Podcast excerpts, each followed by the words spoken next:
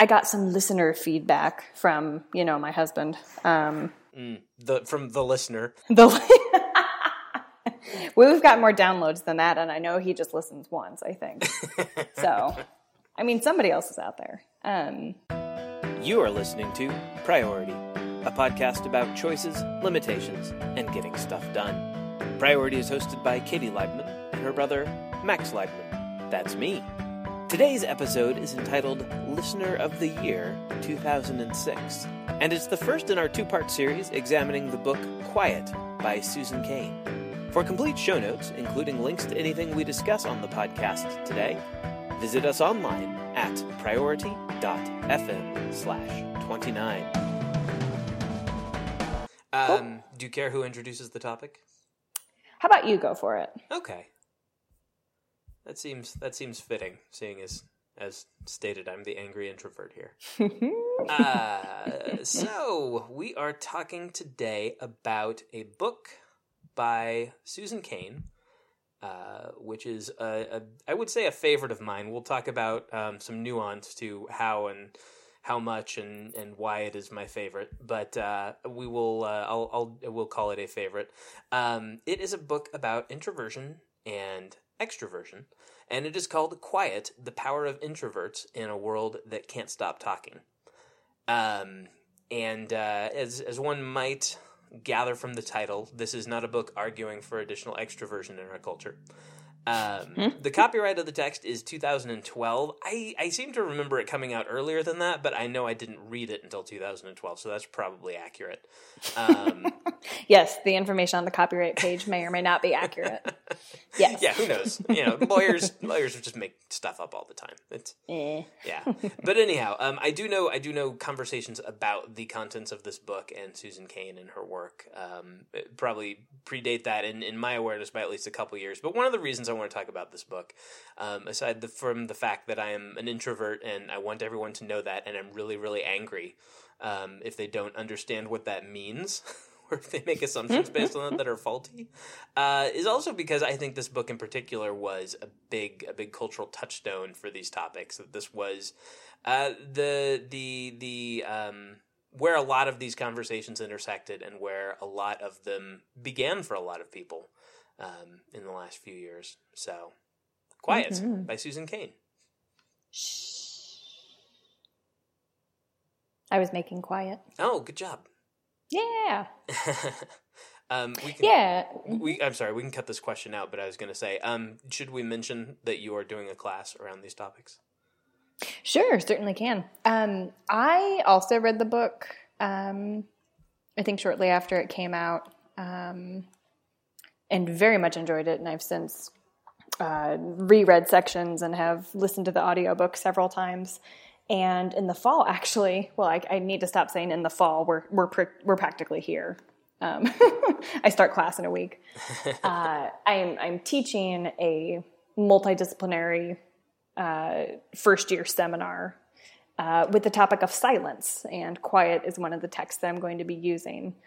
Uh, and it's certainly one of the things that got me thinking about quietness and and silence. Um, as topics that led me to create the course itself. So, of course, I had to include quiet in there, and hopefully, some of my motivations as well will become clear as we talk. Um, Indeed. Yeah, when you were talking about it being a cultural touchstone, I almost had to laugh because I've recommended this book to so many people and it's been relevant in so many conversations, especially with educators, mm-hmm. that in my head I want to say, uh, yeah, Max, because I made it that way. like so we're doing that right now. You're like selling we're making books, the touchstone. is what you're saying. we make touchstones, so that's what we do here. Yeah. Um, there's a there's a lot to, to talk about here um, in terms of what is in the book and um, how we react to the book and, and what the book, you know, whether its arguments hold water or not. But I I thought one way we could start um, to sort of dive into the content and also sort of orient the listener about um, our relative positions. I've already alluded to mine, but uh, early in the text, um, in I believe the first chapter, there is a short informal quiz Uh, this is not a psychological instrument, as as Susan Cain uh, takes pains to point out, but she has been doing you know research and, and coaching and consulting um, with introversion and extroversion as a major topic for many years, and and I I think at least from what I have seen of of other personality batteries, I think this is you know it's a good starting point at least in mm-hmm. talking about introversion and extroversion. So, do you want to walk through the quiz and we can compare our answers and our final sure. scores? Yes, um, and my my darling partner in life has also allowed me to share some of his responses too. Oh, outstanding! Um, yeah, because he's sort of my uh, my real life example for some of the things that Cain talks about throughout the book. um, so I might I might bring up Billy too sure. as we're talking sure, because he's fine. been gracious enough to let me All right. uh, yeah. analyze him on the air. All right, you want to kick us off? Yeah. So, and again, I just want to emphasize um, the note is sort of vague on this quiz. Like you said, like Max said, um, it is informal, it's not scientifically validated. Um, but it seems as if Cain and some of the people who helped her write this book um, created it based on all of the different ways she used to look at introversion and extroversion. Um, because it's definitely reflective of stuff that comes up in the chapters. Mm-hmm. Um, yeah. So, all right. Number one, our first item of 20. Um, I prefer one on one conversations to group activities. True. Uh, I put true as well. Um, that goes for me too. Um, I often prefer to express myself in writing. Also true. I put false. Mm. Um, which is funny because I write often and I teach writing and I uh, proclaim to be a professional. Mm-hmm. Some of these, um, and I was talking to Billy about this too. I sort of waffled mm-hmm. slash it really depends on what context I'm thinking right. about when I answer the question. Mm-hmm. Um, yeah, so for that one, I tried to I tried to think of what the core of the question was asking, mm-hmm. um, and on that one, it was a little easier because I identify very strongly that I think best mm-hmm. um, out loud. Yeah. One one unscientific thing in that question in particular is the use of the word often, um, because it's it's true or false, and it's not asking about most of the time. So what mm. what constitutes often? Um, if yeah. I feel like I need to express something in writing once a day, that's fairly often compared to a lot of activities. But I might feel like I have 40 other thoughts I need to talk to somebody about out loud. Um, mm-hmm. You know, so I could still be saying true on that and still be pre- far preferring other modes mm-hmm. of communication. Um, yeah. But again, I, I think in the spirit of the question, at least, I, I take as being, you know, over other types of communication more often than not. So, mm-hmm. anyhow, again, true for me. Mm-hmm. For sure. Um, number three, I enjoy solitude. Big true. Yeah, I put true as well. Um, and again, this could be wording on the question. Mm-hmm if it were asking me to weigh solitude and company, mm-hmm. uh, I don't know. I might say company. Yeah, um, yeah. It's hard to say. Yeah, uh, this one I think it's a little bit better that um, it is not worded so so precisely just because I do think I do think at least the way she defines introversion and extroversion there is something in extroversion that will tend to not like solitude. Mm-hmm. So I think it's mm-hmm. okay that it is not in comparison or in as a percentage of my time mm-hmm. here. But yeah, it's still it is still in that kind of waffly. You know, it's not a very precise question. Mm-hmm. No, I hear you, and that definitely comes up later. Um, she talks about that pretty explicitly. Um, discomfort with uh, being alone mm-hmm. um, among extroverts, for sure. Yeah. Um, I seem to care less than my peers about wealth, fame, and status. Uh, this one is my first false. Hmm.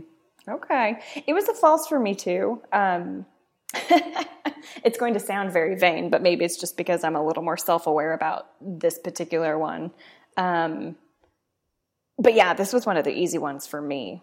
And not because I, I necessarily think of myself um, or think that I am um, a vain or shallow person, as some people might read in that question. Mm-hmm. But for me, and especially because I've, I've, been through this material so much, I was thinking about things like um, being a reward seeker or being um, sort of satisfied by external rewards. Mm-hmm. Um, so I knew again that in the spirit of that question, like that's definitely true for me. Yeah. Um, you know, and more in a competitive way than in a shallow summer housewife person way. sure. Yeah. Was it an easier one for you? Uh, yeah, I mean, it was just, it, yeah, there's no question. I am, I am interested. I, I don't think I am interested to a fault in wealth, fame, or status, but I would be lying to say I did not like all of those things to some mm-hmm. extent. Um, mm-hmm. I, yeah, and I, I don't yeah. really, I don't know a lot of people who are, um, I, I, probably know people who are more into all those things than me, but I don't, I don't know, um, a whole heck of a lot of people who are more into those things than me. uh, somebody who spends as much time on Twitter as I do, and and who checks the stats for this podcast as often as I do, could not say that he is not particularly into mm-hmm. fame or status. There you go. Yeah. There you go. Yeah. Uh, number five is I dislike small talk, but I enjoy talking in depth about topics that matter to me. True. I also put true. Um, uh, you know, well, and you know what's funny? I almost wish I did have my answers from the first time I read this book, um, because personality does shift over time. Mm-hmm. Even though, as Cain suggests, there are biological things that that drive some of these traits in people, mm-hmm. um, but a good chunk of them also are sort of shaped by sure. experience. Um, sure. Well, and even even the bits of personality that we can assume or do assume don't shift much over time, um, the way they're manifested in the world will shift. And um, very famously, the way mm. that they will show up in things like this, in, in external measures, does shift over time. It's one of my my many complaints about Myers Briggs. Um, not just mine. I should, should, put myself forward as like the leading critic of it. But um, one of the big complaints of it about it in the scientific community, um, which is actually a somewhat a sin of this book in a lot of ways, is the the fact that everything is so binary rather than a, mm. a, series of spectrums, and that people will actually tend with fair regularity. I'll link to some stats in. Uh, I'll link to some stats online uh, in the show notes for this episode if anybody's curious. But people will flip flop on their Myers Briggs categories depending on when you know what time of day they take it, what else is going on in their life, um, the stability oh, sure. of your Myers Briggs profile. You know, say you take it every two months for a year, you're going to be all over the map. Mm-hmm. Um, generally, so it's yeah. you know yeah, absolutely. We we actually shift in our personality, and also the extent to which we can measure um, is not always very stable mm-hmm. either. yeah, yeah, yeah. That's true for me. Mm-hmm. Uh, do you have more to say on that one, or shall I read a few? Sure, let's head on. All right. Uh, number six. People tell me I am a good listener. Did you put true? Uh, I actually put false. I was going to let you answer first since I answered first. oh, okay. Sure. We can flip format. Um, I was trying to be a good listener, but no, alas, this was one of the easier ones for me too. Mm-hmm. Um, of all the, and I think we all have sort of those those stock personality things that we've been told for years and years and years. You know, mm-hmm. from the from the time we're small children. And maybe you got this. It's something Cain points out. The idea like, oh, so and so's just shy. So and so's so quiet. Mm-hmm oh, quit being so shy, Max, you know. And I don't know if that was something you ever got. Yeah, not that um, I can um, remember. Um, mm-hmm. mm-hmm. Plenty of other critiques, but. oh. but that's for another book, another day, yeah. right? Um, no, and on this one, I that was a clear cut. It's like, no, I can't think of a single mm-hmm. time I've been told that. And and yeah. Yeah, I now I'm I very self conscious and I need to shut up. I actually I have been told that, but I think I, I, I, interpreted this one with a bit of a statistical bent and said, okay, but how often have I been told that? By mm. how many people? How recently? What's the most recent example I can think of where somebody has said that? And the most recent specific one that I could actually recall was like in 2006. So, um, I, I, I, you know, as much as I want to make this one a waffly one and say eh, maybe, no, people really don't. Mm, listener of the year, two thousand six. yeah. Uh, number seven. I'm not a big risk taker. True for me. True for me as well. Yeah. Um. This might be a meta line that you can cut out. Mm-hmm. Um, do you care if we jump into specific topics as we're walking through? No, no. Um, I think as long as okay, we as okay. long as we keep walking through, I think we're fine. Yeah, yeah. no, which I think yeah, we will. Um, Cool. Um, wander away. I'm picturing myself strolling down a promenade. Um, yeah, the the idea with risk taking, something that Cain talks about, is that um, in one of her later chapter chapters, uh, maybe chapter seven or so, she's talking about how big risks in contexts like business um, or the stock market in particular can be linked to people who have high reward sensitivity, mm-hmm. people who respond more positively. They get more dopamine pumping in their brains in response to rewards. Um, that might explain why, for instance, an extroverted person might be more likely to take a big risk in the stock market, to invest a bigger sum of money on a more risky gamble sure. than an introverted person would. Um, it's not necessarily, I think, that one of those people can see reality more clearly. Um, maybe it's that both can see it perfectly fine, but the reward sensitive person, their view is colored by the idea of the pleasure that could come if they win. Mm-hmm. Mm-hmm. um, so, on that one, I was thinking about how, um, based on my score, um, I would probably take more risks than, say, my husband, who scores as more introverted than me. Um, but not necessarily because I, I can't understand his logic. Right. Um, but maybe because I get more excited, like physically, like physiologically, more excited about the idea of the possibilities. Mm-hmm. Um, yeah. So that again, that was especially going back through the book and coming back to this quiz, I was thinking about that yeah. with that question. Yeah, I am. Um, I actually, uh, when we got to the reward sensitivity, I feel like I can see a lot of myself in that that component of extroversion, um, hmm. in, in, the reward sensitive side of things. But I don't feel that that manifests itself in me as being a big risk taker.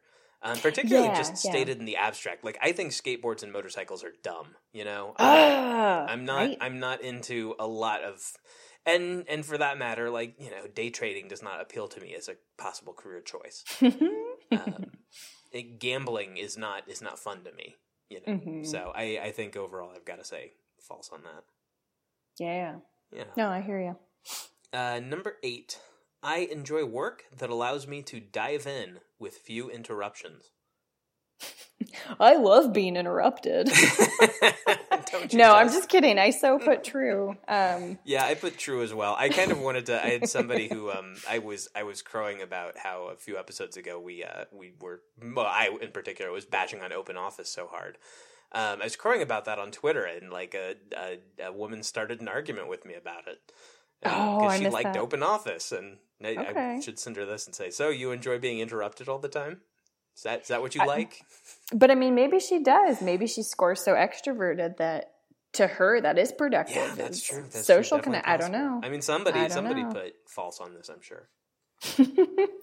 Not us. Yeah, I, I will say too that I'm reminded of that um, a book by I'm forgetting the author right now, but the book is called The Organized uh, Executive, and or, excuse me, Organized for Success. Um, the the woman who wrote it is uh, also wrote a book called The Organized Executive, but the book I'm thinking of is called Organized for Success.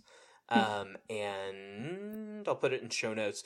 One of the things she points out in that book, it's based largely on interviews and research done with CEOs about how they work. And she finds very often that they characterize interruptions extremely differently from how most managers or line workers would, where um, you know they don't they don't think of interruptions as interruptions so much as just being the work that they do. Um, so Whoa, I mean, it is. I could it, okay. It is entirely yeah. possible for people to like being interrupted all the time. As much fun as I poke at people who who think that's okay, like no, that's mm-hmm. that is that is a point of view. Hmm. Uh, and yeah. some some people who are demonstrably more successful than I am hold it. but it sounds like it's because uh, interruptions matter if they are closer to the nature of your work. Mm-hmm. Yeah, I would I would say so. I mean, I don't think this is yeah. I, even having just said that, I was just giving a counterpoint to myself, but it's you know not a. I don't think it's universal, but yeah. No, no, and I think you're right in pointing out that yeah, like you said, it's not true for everyone. Yeah. True for me though. because there are for sure. um, and, and, I think it's fair to say for a lot of people. Yeah, absolutely. So, I, mm-hmm. so you mm-hmm. said true as well.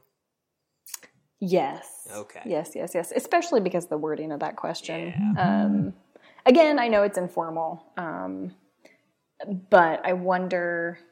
I would like to see multiple versions of the same question on here and I'd like to take it a few times to sort of norm my answers, because um, I would be curious. Um, and I will tell you, and we'll we'll get there um, in our walkthrough.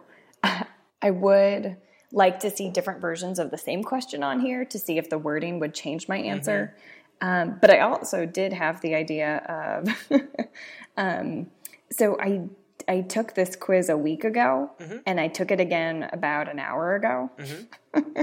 and at least one question changed. Hmm. Um, Interesting.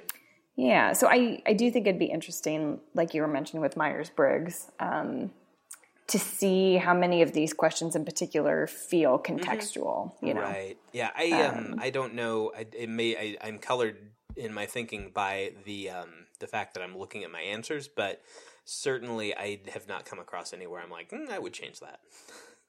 Mm. but I do wonder if I were not looking at my answers and I were answering spontaneously, sure. would it stay the same? Yeah. Yeah. Mm-hmm. Uh, number nine, I like to celebrate birthdays on a small scale with only one or two close friends or family members.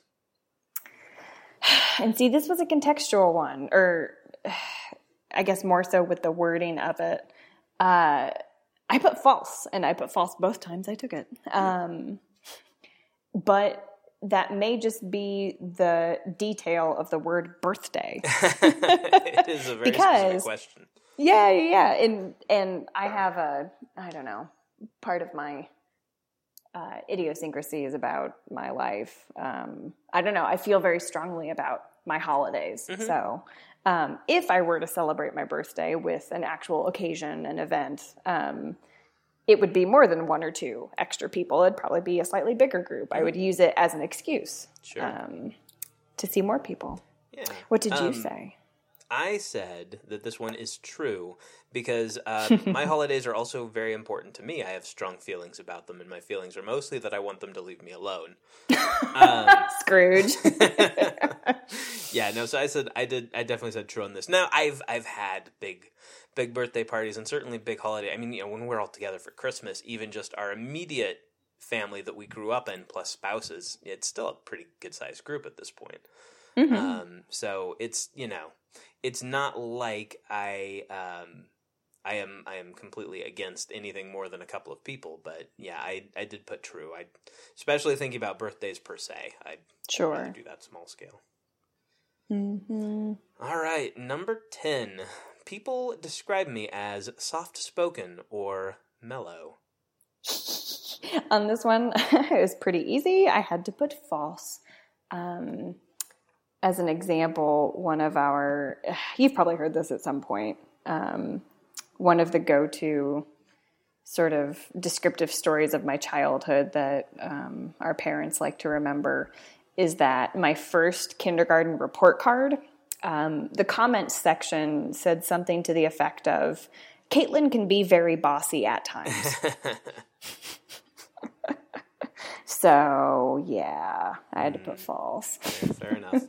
um, I put I put true on this, but this one I did mark uh, like you've you've mentioned some of the waffle on. I marked a few mm-hmm. of these as ambiguous or um, you know uh, true with an asterisk, and this one is definitely true with an asterisk um, mm-hmm. because I think there are an awful lot of people who would not describe me that way. Um, but I, I feel like if I if I really think through everyone I know now and have known recently, I think the balance would go that way. Um, sure. And I think the only way we get to um, the only way we get to a group of people who uh, would would over you know the majority of whom would say no he's not soft spoken or mellow would be if we counted everybody uh, who had attended or staffed the leadership seminars that you and I used to volunteer with. Um, mm-hmm. You know, which I did for 16 years, uh, but that was four days a year that people were seeing me. Um, mm-hmm. Um, many of those people I would never see again either. So I, I don't think they would. their read on me is not probably completely, mm-hmm. you know, appropriate in my in my day to day life, especially the last few years. I think the you know it'd probably be at least two to one saying, "Oh yeah, he's he's pretty mellow." Mm-hmm. So no, and that doesn't true with the bullet. Um, and that's something that Cain talks about too. Is that um, a lot of introverts because our culture in the US is so overwhelmingly extroverted and rewards extroversion, especially in, in uh, leadership settings, um, in places like education and business. Mm-hmm. Um, a lot of introverts have found ways to cope with the pressures of having to uh, speak for their work in right. front of crowds and things like that, um, or to rise to occasions like um, revving up a group of high school students for a leadership seminar sure. in this case. Yeah, which, yeah. I've, which I have done. Mm-hmm. Yeah, so this book definitely gives context to that. Yeah. Mm-hmm. Uh, you want to take over reading for the next few? You betcha. Uh, so, number 11 I prefer not to show or discuss my work with others until it's finished. True, true, true, true, true, true, true, true. I've talked about this on this podcast before. Um, yes, I'll, I'll also say I think I would put a, I would make an addendum on here. If we go with the letter and not the spirit of the question, I might actually have to say false. But I definitely very strongly do not want anybody to even know that I'm working on something until I'm ready for them to know and and yeah. don't want to share you know even a draft that's meant to be shared and commented on and edited i don't want to share that until i'm ready to share that mm-hmm.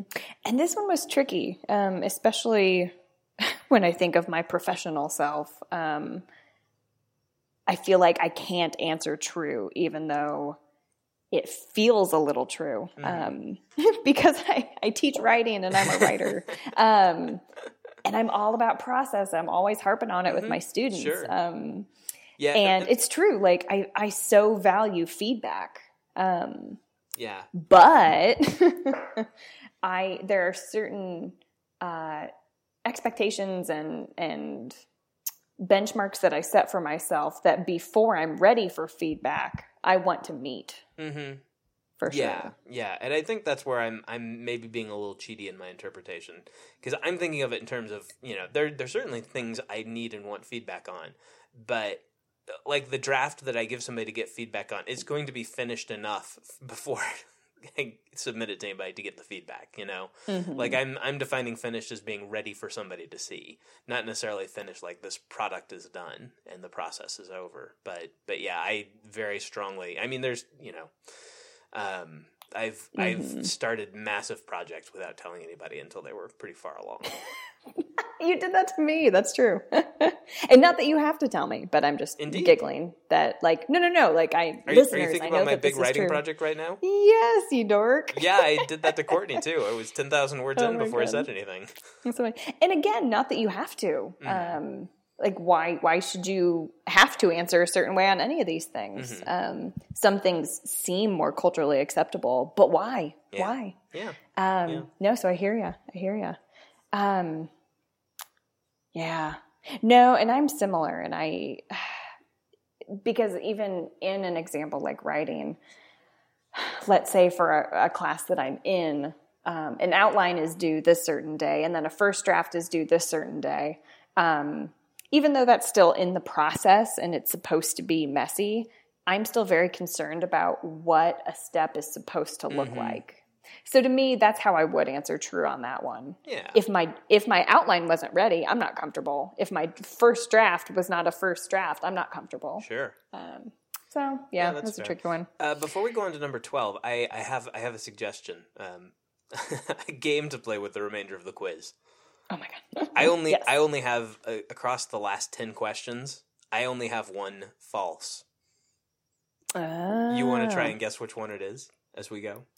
Um, hang on. I went. I want to look real quick. Hang on. I because see, here's the competitive part. I want to get this right. um, yeah. You only had one false. Um. Yeah, I have a guess. Okay. Wait, no, I didn't look at the second. There's another page. Hang on, listeners. um, you just get patient and quiet. You only had one false. Mm-hmm. Uh, I think I'll stick with my guess, and I have a couple hedgy guesses. Because I want to be right. Sure. Um, okay. So you just want to go yeah, question by question, so and then you can you can guess. Yes, yes, yes, yes. Uh, item twelve. I dislike conflict. True. I put false on this one Um, not because I enjoy conflict necessarily. Um, yeah, but sometimes I do. Mm-hmm. Uh, um, yeah. What were you thinking of when you read it?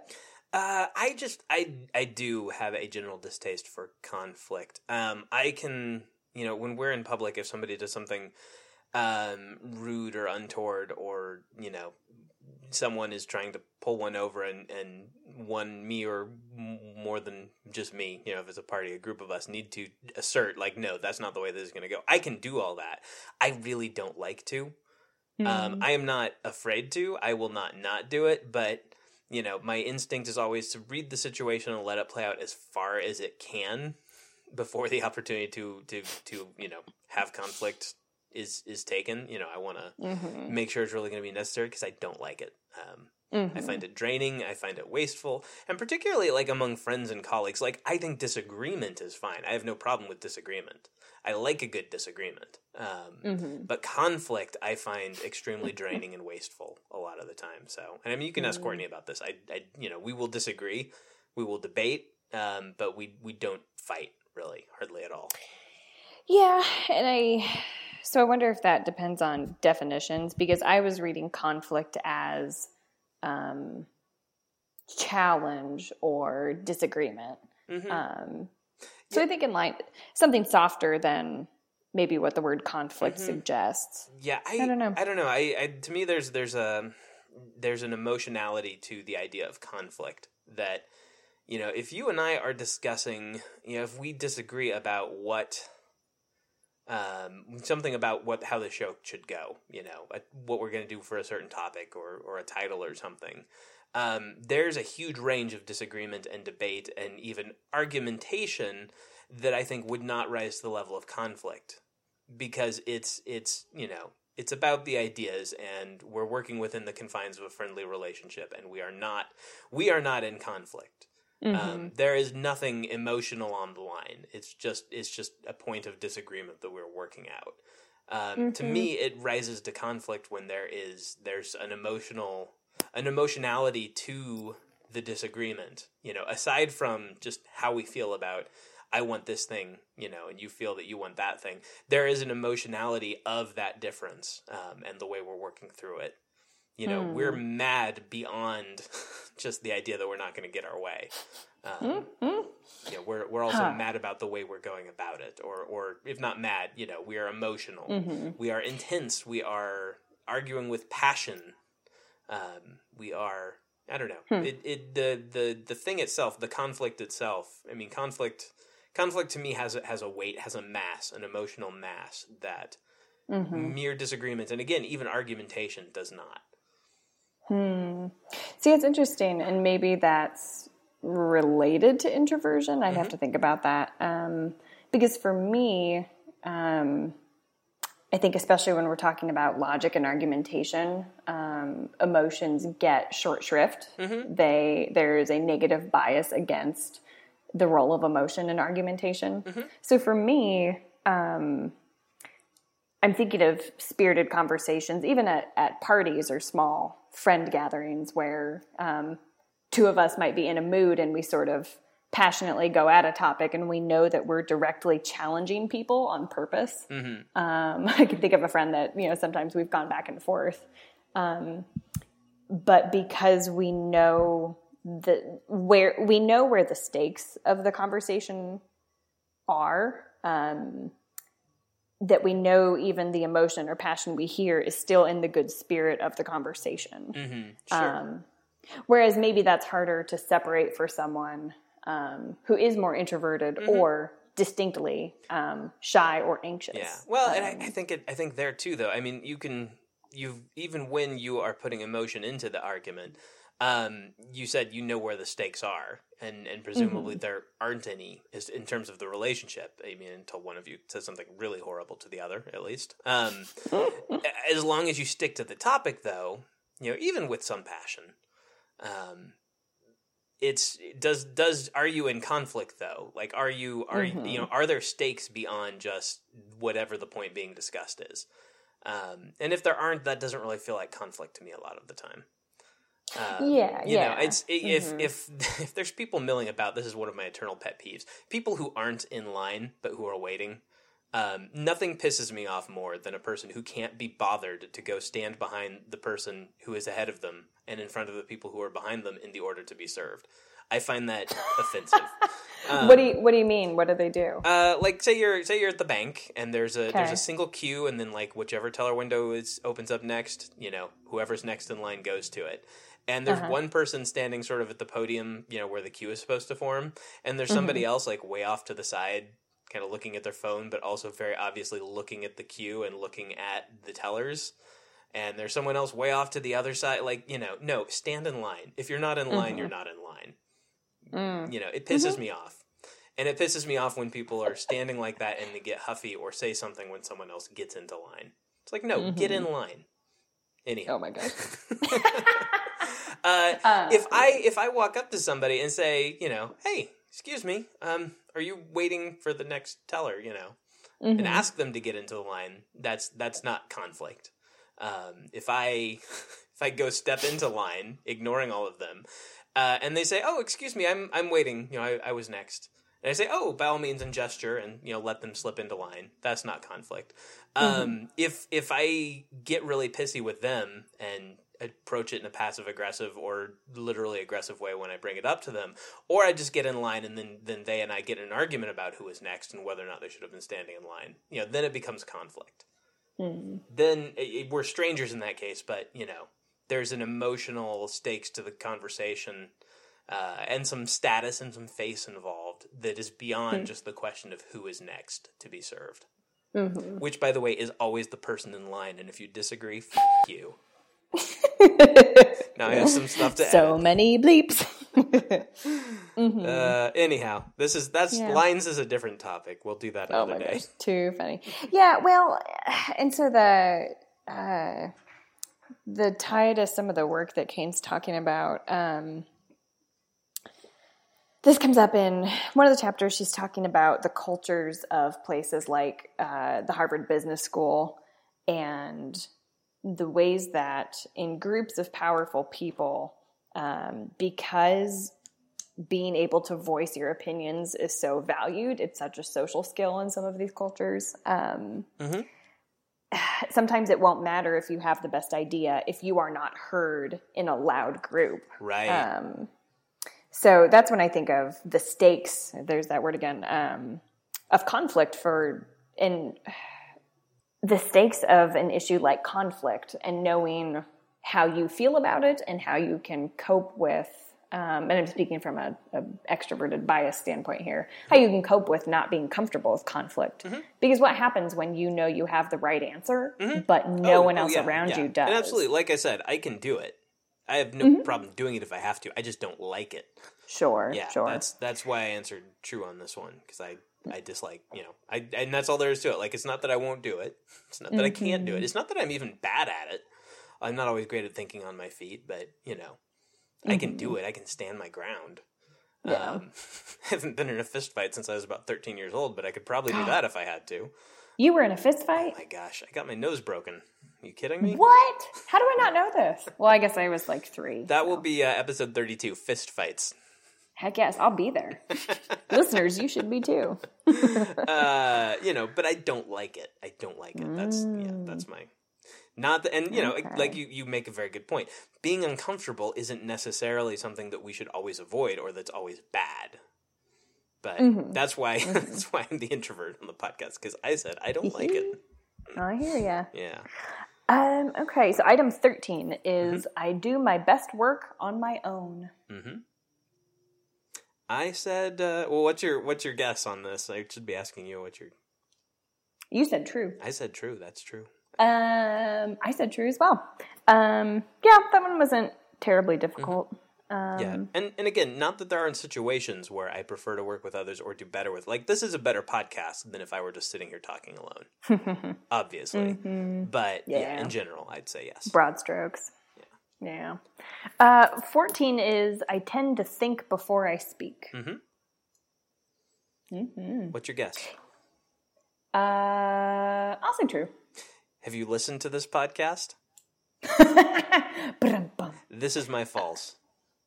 that was this one. Now, interesting. I again, I have to think of this in terms like she just says this in the in the quiz as a sort of you know a blanket statement. Thinking about it statistically, there is a lot of thinking I do before I speak. I usually think before we record. Um, high stakes or likely to be high conflict situations, I do a lot of mental rehearsal long before it happens. Um, mm-hmm. I even get a little bit anxious in some of those cases um, when I feel I need to have mental rehearsal ahead of time. But mm-hmm. I think my mouth opens up a lot and I'm just going. Um, I catch myself doing it at work. Um, it is it is the source of easily 90% of my mansplaining in the world. Um, Uh-oh. You know, I just, I open up and stuff comes out and it is not thought through. So this was my false. Oh, huh. Yeah. Interesting. Um, yeah. And it's one that I, I wonder, I don't know. I, w- I wonder what other people would think for me. Um, I think it's more fair to say I think out loud easily. Mm-hmm. Um, and because I'm not afraid to think out, I'm doing it right now. This is so meta. Um, because I'm not afraid to think out loud and acknowledge it, that makes it seem as if I'm not thinking before I do it. Mm-hmm. But I also am. Right. I'm doing both. You're just carrying um, it on after you start speaking. Yeah, yeah, I just have so many thoughts. I just can't stop. well, and, it's and thinking think, and speaking. Think out loud is an important phrase here for me. I think because I do like to think. Um, and Good I think for that's, you. that's some of why I, I don't always think before I speak because I like to think and I don't particularly care in what medium I do it. Um, mm, yes, that that you know, yes. I would often prefer to do it alone. Sometimes I don't want to do it alone. And if somebody else is there, then I'm probably going to think with them out loud on my feet as we go along. Yeah. Yeah. Yeah. So as glad we, to be as, here. As we go through the rest too, you can you can tell me which one you thought I was going to say false on. Yeah, yeah, yeah. So. Uh, that's so interesting. Um, item 15. I feel drained after being out and about, even if I've enjoyed myself. Very true. What do you think I said? Um, I would actually, in your case, I would guess true as well. Yeah, yeah. No, that one is one that I don't think I would have been as self aware about this a couple years ago. Mm-hmm. Um, but yeah, no, most definitely I will, and not in a negative way. Um, sure. That's one of the big things, and I know we'll uh, we'll probably zoom out to this about uh, takeaways and impact. Um, but on that one in particular, that self awareness is something that I've definitely gained from this work is that these things may be true, but that does not make them weaknesses. That does not make mm-hmm. them um, limitations on your life or lifestyle. Yeah. Um, you know, on that one in particular, um, you know, now I feel sort of defensive of the uh, of the introverted side of the spectrum. It's like, well, why shouldn't you be? Like, you've just done social yeah. work in a way, a manner of speaking. Mm-hmm. Yeah, the, I mean, uh, everybody yeah. needs some amount and some kind of downtime at some point. Mm-hmm. You know, it's just it's just a matter of what do you need and when. For sure. Um, yeah. Yeah. Yeah. Do you want to take us through the end? Yeah, I sure will. Um, number 16, uh, I often let calls go through to voicemail.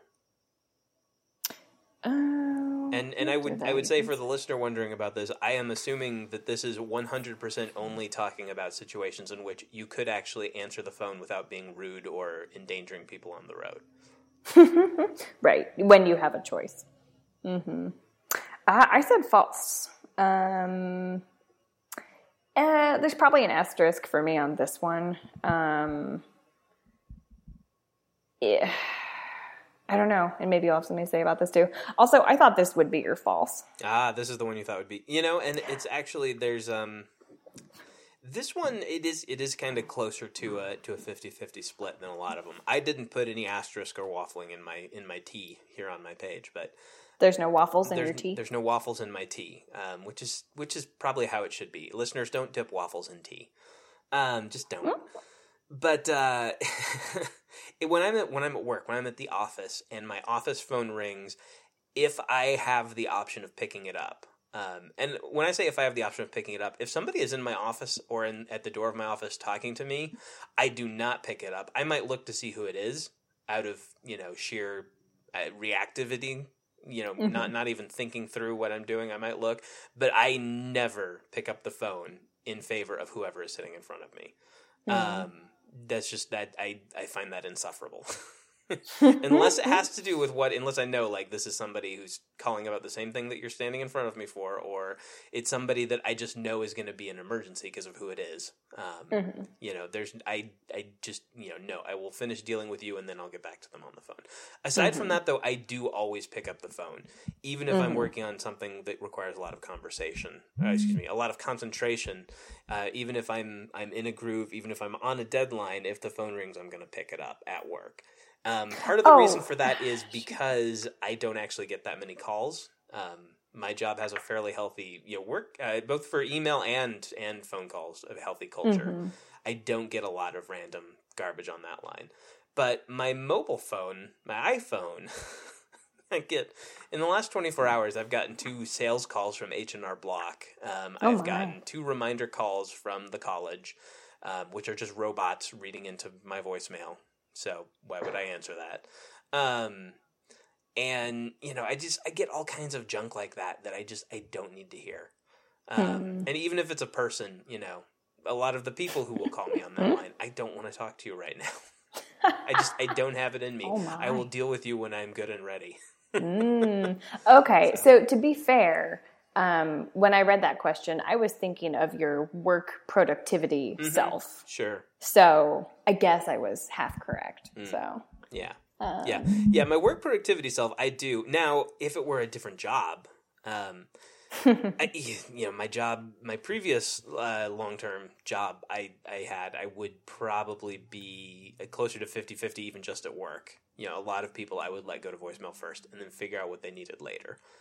Um, I didn't get a ton of phone calls there either, but I mean the email culture in that place was out of control, and mm, the phone sure. culture was better, but not not great. Hmm. um, and it was usually you know the equivalent of an email that I didn't need right now. So, right. Yeah. Mm-hmm. All right. Seventeen. If I had to choose, I'd prefer a weekend with absolutely nothing to do to one with too many things scheduled. I said true. But again, with that wording, why would you choose the other one? I don't know. Yeah, yeah. The too many things schedule. I mean, I could see somebody saying, I like to have a lot to do. I think for everybody, no matter how much you like to have to do, too many things scheduled is too many things scheduled. Mm-hmm. Um, yeah. So yeah, it's it's a strangely worded one. But even just saying mm-hmm. with a mm-hmm. lot of things scheduled, um, I don't know. I, I do like I like to see a decent. I, I have a certain threshold of scheduledness and and things going on this that I like. Um, again, one of the other concepts in this book that's big is is your threshold for stimulation. Like how much has to be going on before you feel alert and awake and alive and connected. Um, and how much more can be going on before you start to feel overloaded, overwhelmed, worn down. Um, right. Um, and extroverts have a a, uh, a higher threshold that they need to cross to feel turned on and alive, aroused in psychological terms, um, not in sexual terms necessarily, um, and and a much higher threshold for where it gets to be too much. Um, introverts in general, it doesn't take as much to get to that point where they feel alive and turned on, and you know, again, I have a low ceiling for how much is too much. But even with mm-hmm. that, I do I do have a floor to that. Like I don't like to see I don't like to open uh, my calendar and look at my week and see nothing there. I start to feel sure. antsy then too. Mm-hmm. Um, but yeah, if it's if it's a question of you know take out the words too much, even a question of I like a weekend that is full of stuff, or I like a weekend that is even just comfortably full of stuff, or even go to say I have a, I like a weekend with anything on it. right, versus free. Right. And I, and part of it for me is just Western work culture too. Like I like an open weekend because I've usually got stuff going on during the week. Mm-hmm. Yeah, and that was part of my hedge too. Was um, if I if I'm thinking of a traditional weekend, um, yeah, then mm-hmm. definitely. yeah, I love to see any given day with nothing on it. Um, but again, going into the concepts deeper in the book, I don't like to see many days with nothing on. Mm-hmm. Mm-hmm. Yeah, and you mentioned um, Cain talks about different studies that were looking at those thresholds of stimulation, like you said. Mm-hmm. Um, and sometimes when she's talking about these things in these different studies, um, uh, it is social and it is about interaction and the energy that those things take. Um, but sometimes it is linked to physiological stuff, like right. literally how loud can your music be mm-hmm. before you start working less effectively? Right. Um, lots of super interesting stuff like that. Listeners, if you haven't read it, I think you will find different things that speak to you differently. Um, but she covers a lot of really interesting ground. Um, for sure. Mm-hmm. Uh, number 18. I don't enjoy multitasking. uh, so this was the one I flipped on between last week and this week. Um, I'm trying to think of. I don't multitasking. Last week I said false, mm-hmm. um, and this week I said true. sure. Um, I don't know if I can articulate why. I might be able to articulate why. Because hmm. I said true. I mean, obviously, I said I didn't have any more falses. Um, mm-hmm. But uh, mine again. We're, I'm thinking statistically, probabilistic, probabilistically here. Um, I, across my days and my weeks, you know how much of my time do i spend multitasking and how much of that is deliberate and and i'm liking that i'm doing it. And actually a fair amount of time i am. Like i don't like to mow the lawn without having a podcast on. Um, at work a lot of my work i like to be either listening to a podcast or an audiobook or music if it's something that i can't be you know uh, listening to spoken word on um, mm-hmm. like writing for instance. Uh, so there's a lot of times when i do enjoy at least very limited forms of multitasking um, but again, there's an awful lot of times when I don't. There's a lot of my work where I want to be doing only one thing. Like right now, I am, for the most part, doing only one thing.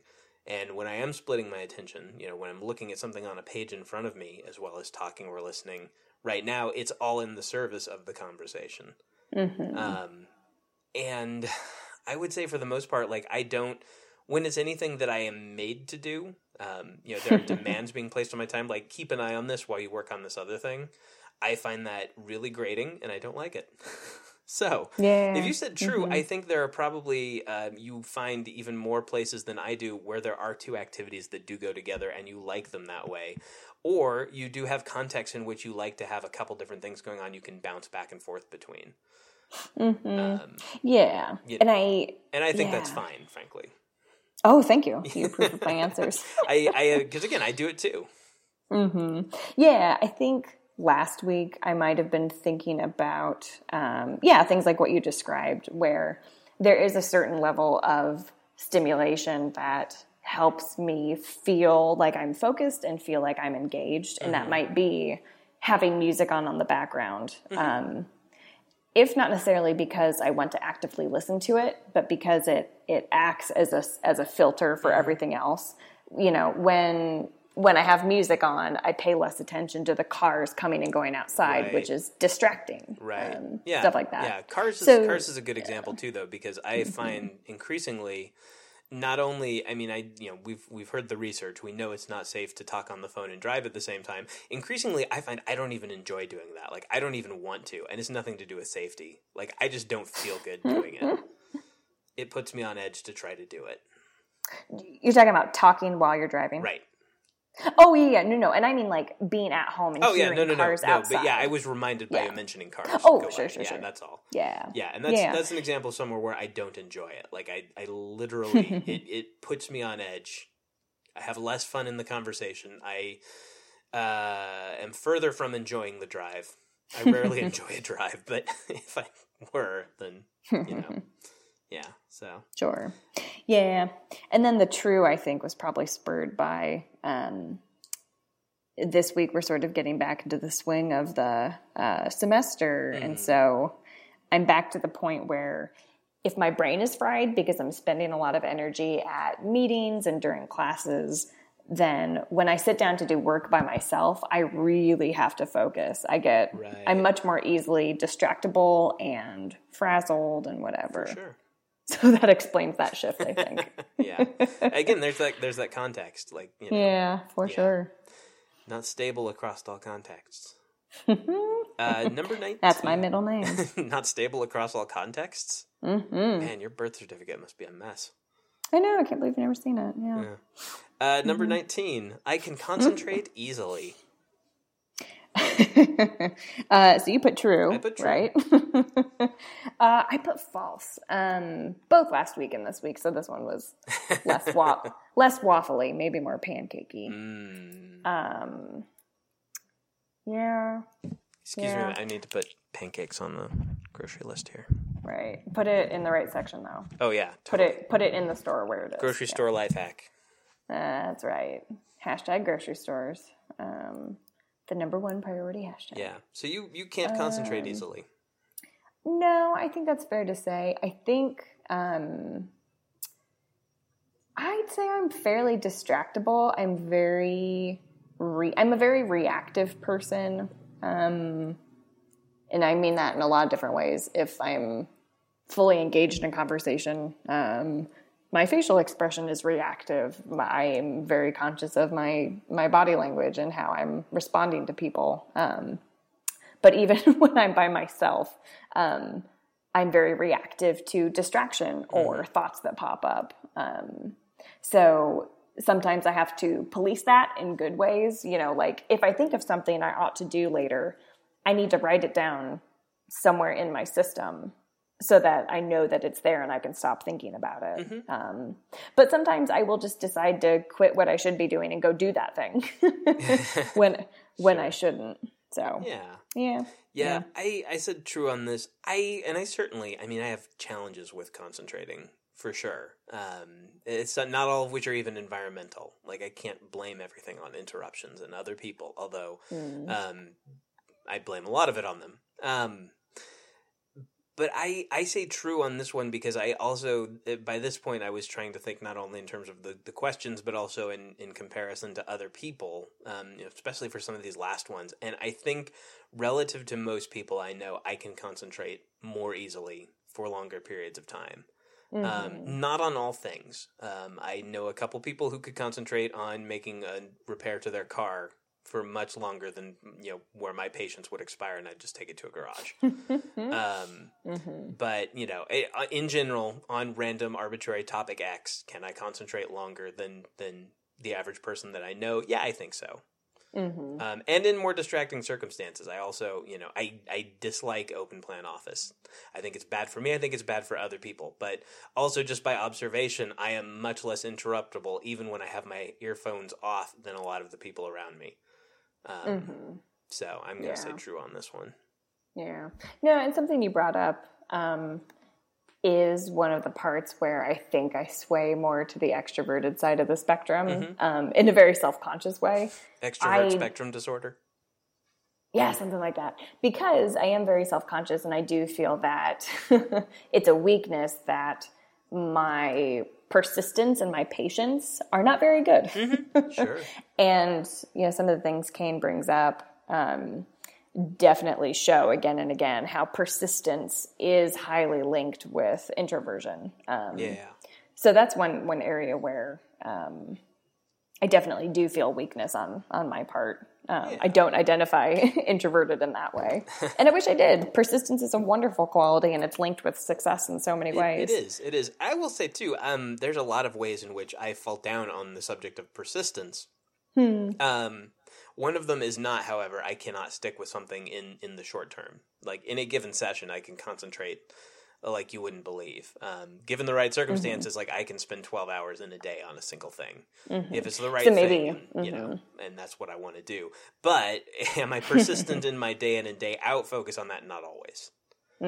So maybe persistent but not consistent. Uh, Maybe sure, something like sure. that. Yeah, yeah, I, yeah. I'm definitely as as far as a, a you know even a long sprint goes, I can I can persist pretty well. I can concentrate. um, am I going to come back and concentrate on it again tomorrow? I don't know. Hmm. And that's I think more than anything else a function of of you know I don't always regulate well how many things I have going on that could use my concentration. Um, Interesting. yeah. Mm-hmm. Number 20. In classroom situations, I prefer lectures to seminars. That was a big old false for me. Yeah, I figured. hey, what do you mean?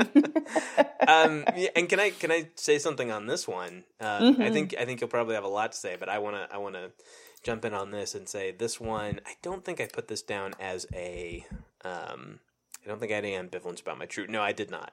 I definitely said true on this. Absolutely true. I prefer lectures hmm. to seminars. However. Mm-hmm. Uh, I think this one does deserve a bit big asterisk. I did not put on it when I was taking the quiz, and that is most of my favorite classes I have ever taken on any subject were seminars, not lectures. And ah. I I I perform a very good extrovert dance in a seminar style class. Um, I believe it. we had a, uh, a particular example that popped to mind just now. Uh, my social psychology class, a sophomore level class I took several years ago, was I want to say it was close to 100 people. It might just be because I know what room it was in and I had 100 plus person classes in that room. It might have actually been much smaller than that. But it was it was kind of in a room that was set up for lecture style and it was pretty big for a seminar. Mm. Um, at least at the the institution I was at. Um, but it was very partic- like it was sort of in a way it was kind of like um, yeah, what's the movie where like Ben Stein or somebody's doing history and he's like just basically reading lecture notes in a deadpan and every few words he's like you know, and then in 1877, the Treaty of blah blah blah was signed by anybody, anybody, you know, like that, with oh, all the pauses for questions. we had a more dynamic speaker than that, but like every few words was basically a pause for for a question to for somebody to throw something out, fill in a blank. Um, mm. And there was also a lot of like, okay, let's stop and talk about what this means now.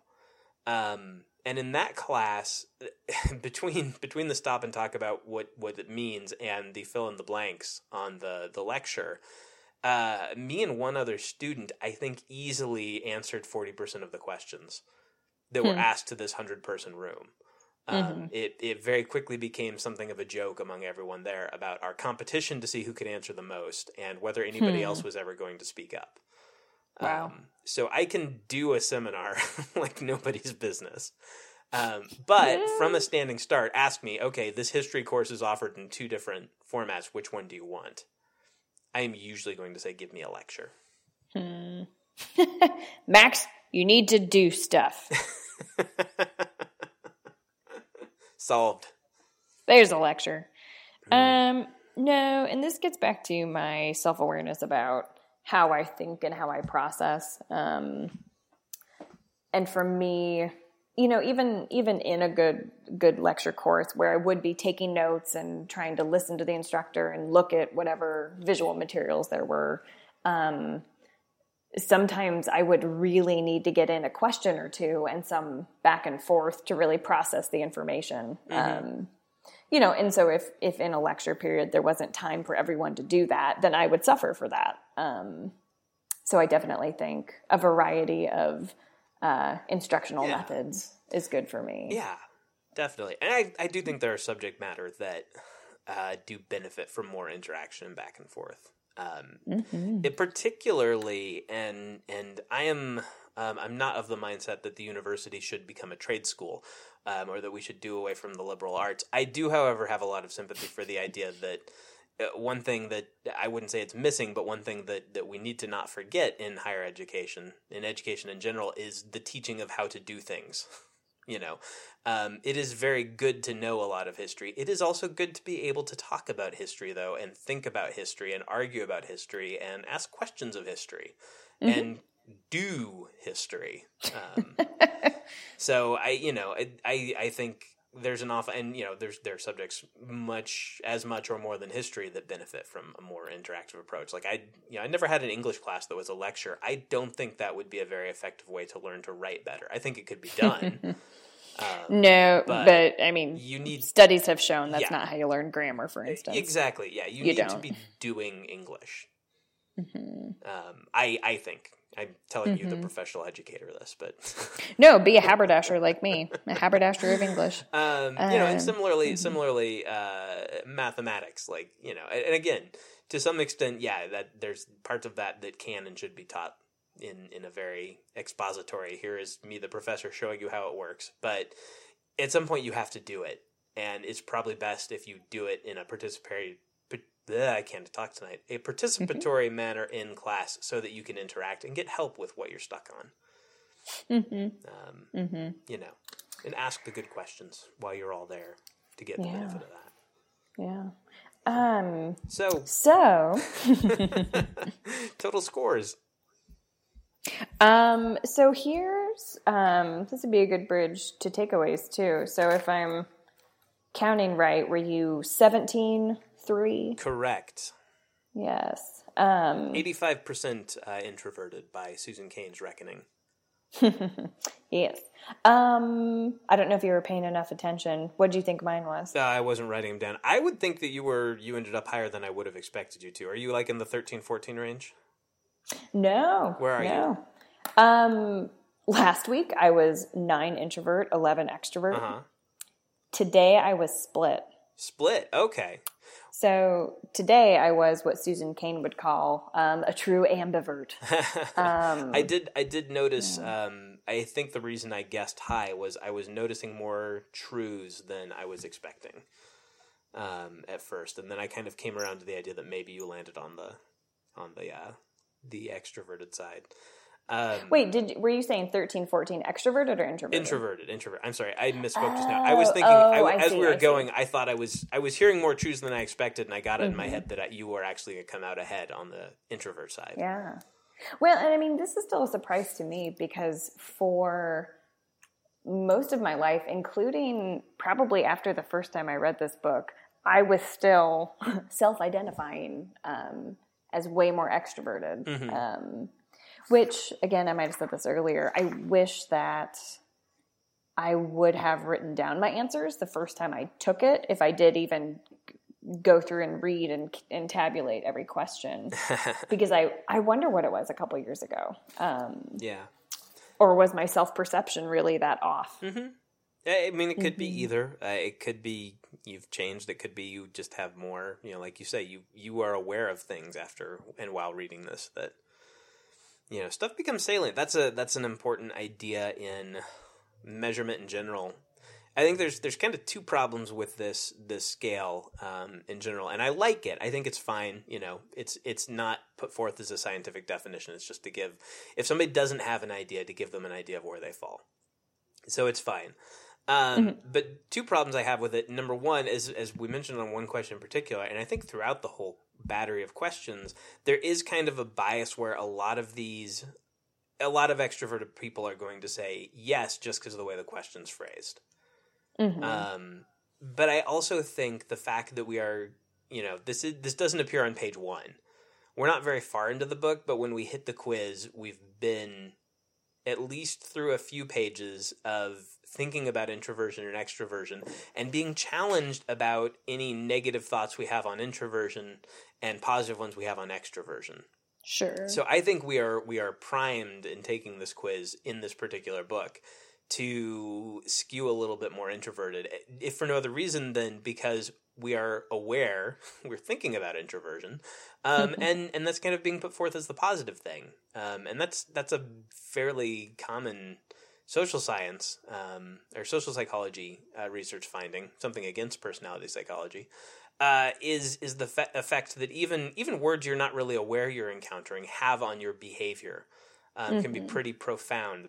Like on aptitude and intelligence tests, if you ask demographic questions about the respondents, even if they're optional, you should ask them after they take the test because otherwise you can trigger stereotype threat um, and change their their level of performance, uh, usually for the worse. So yeah. yeah, I mean it's it's I, I think we all will tend to score a little bit more introverted than than normal listeners. If you took this at home and you're freaking out because you came out an introvert, well, you know, I wouldn't I wouldn't worry too much. Um, both because it's a good thing, not a bad thing, I guess I could say. Max, didn't you read this book? and also because uh, it is you know it's likely that your answers got skewed a little. Yeah, that may be a good a good segue though. Um, one of the things was about self awareness. Um, so this would make sense because maybe we could frame this first half as like um, we're going to walk through the quiz, talk a lot about ourselves, but then second half is more about the book. Mhm. Yeah, Yeah. That would, so this would still work. So maybe we'll include where I'm headed right now and then see if we can wrap there. Okay, sounds good. Yeah, so that might be a good segue to um, one of the personal takeaways because in, in walking through this quiz, of course, we've reflected a lot on how this material applies to us. Um, but definitely one of my takeaways has been that um, I have some different language for how to think of myself, not just with the quiz. Because as you mentioned, the quiz the quiz is what it is. Um, mm-hmm. As much as I hate that phrase, it's sort of a cop out phrase. It is what it is. Um, it's like really, wherever you go, there you are. What else would it be? Um, it is what it isn't. now we're getting somewhere. Um, um, so so on this quiz, and I do want to keep retaking at different moments because I am super curious. Um, you know, right now I'm scoring in the middle. are you are you are you introvert curious? Is that your orientation? Oh my god, I'm, I'm cutting you off. Let's not cut the show off. I'm cutting you off. Um, uh, um, so you're in the middle. Yes, um, I can. I can write with both introversion and extroversion, um, both hands. Um, Yes, I'm an ambivert. Um, whereas for much of my life, I've uh, been told that and seen myself as a more extroverted person.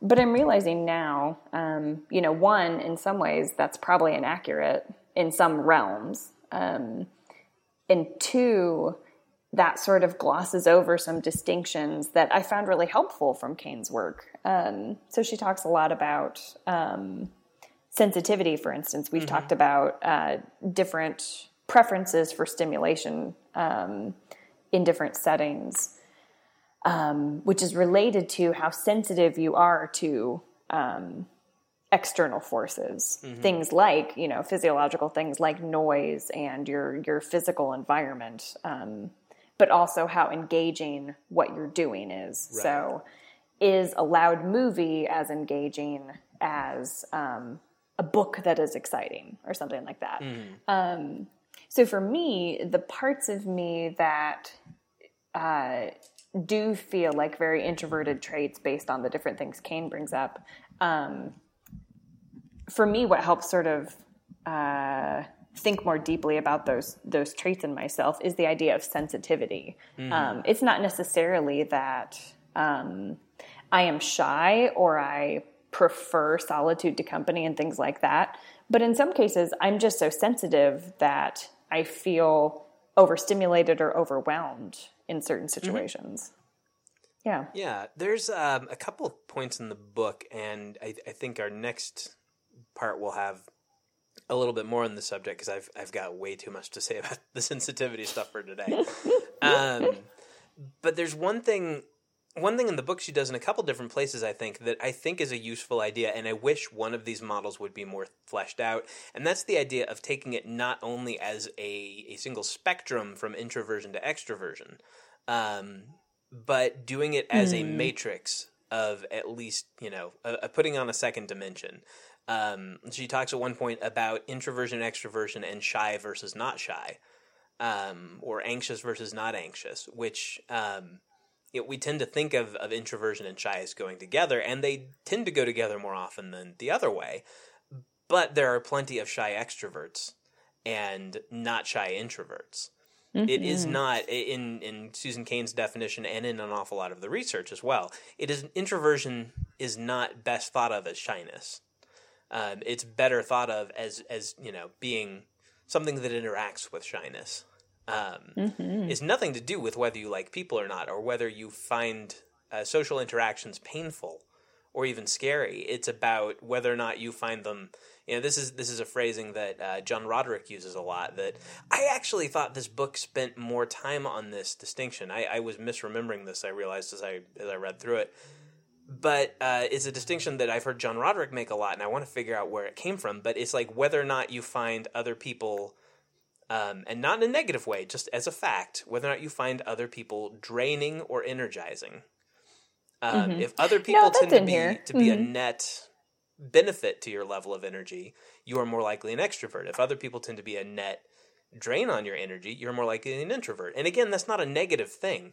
You're not mm-hmm. saying people wear me down. What you're saying is I use energy to interact with people.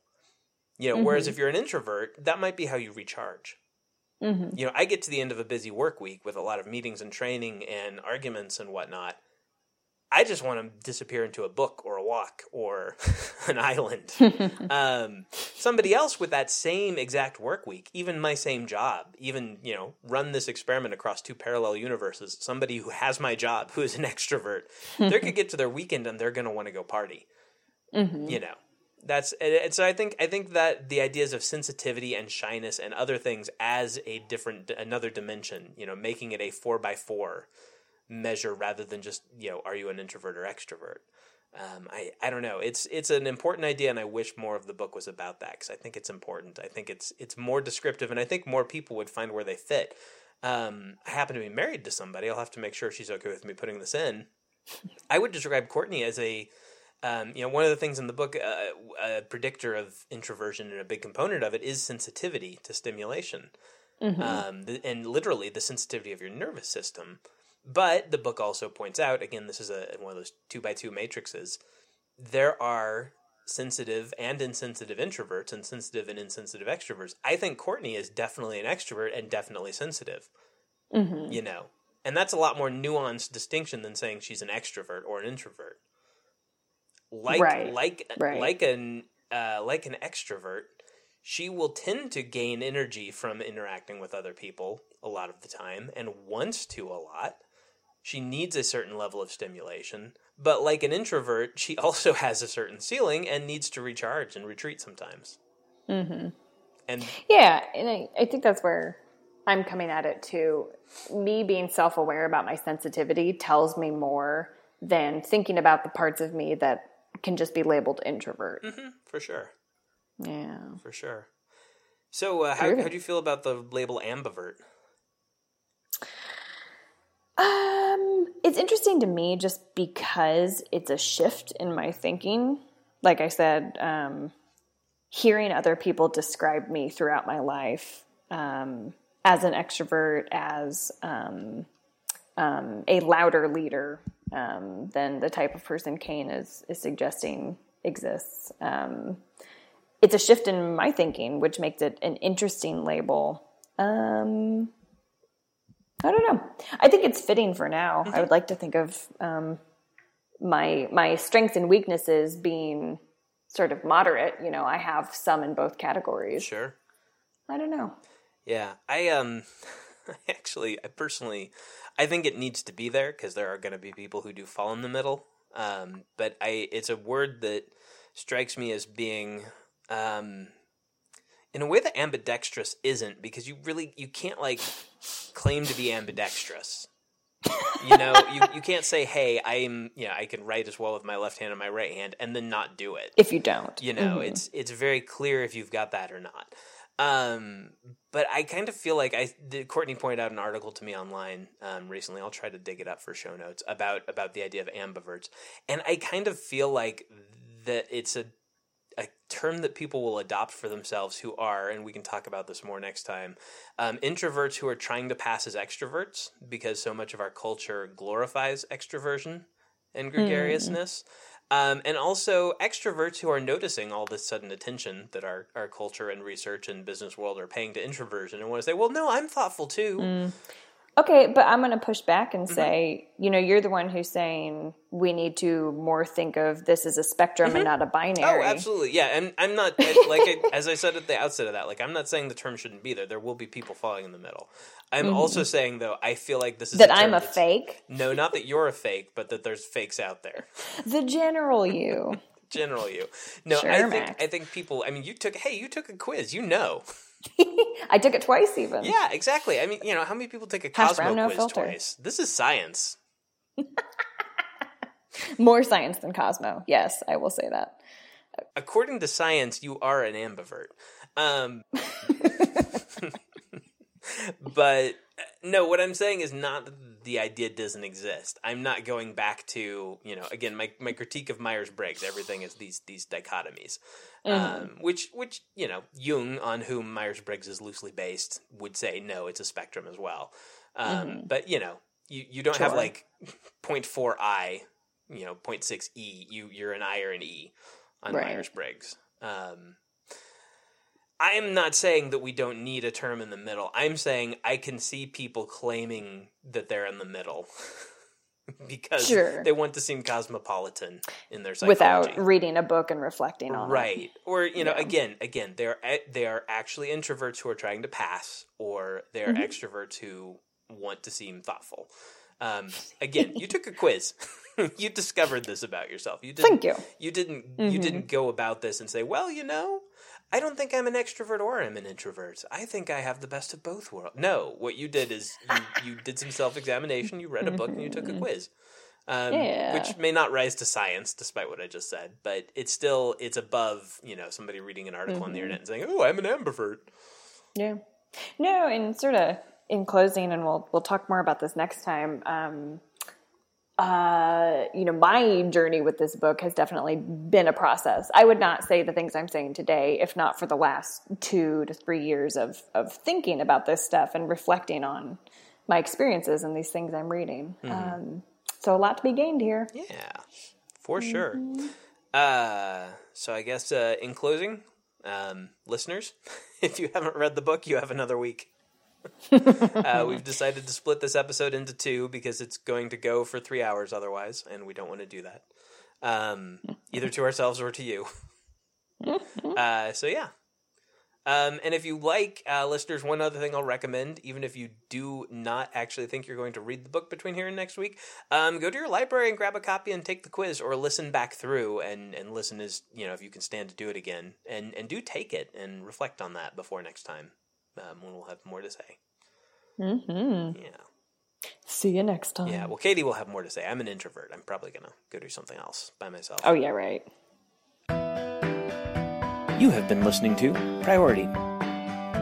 Once again, for complete show notes, or if you'd like to send us feedback via email or subscribe to the show, visit us on the web at priority.fm. If you enjoyed the program today, please go to iTunes and leave us a positive rating and review, as that will help new listeners find the show. Also, if you're interested in getting updates or communicating with us via tweets, follow us on Twitter, where we are at Priority FM. That's at P R I O R I T Y F M. Thanks again for listening.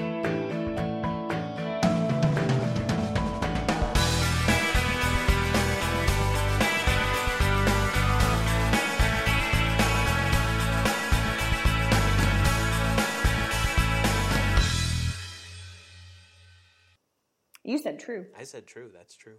I did say true. Mm-hmm. I do do All my true. work on my own. You said doo doo. I did say doo doo.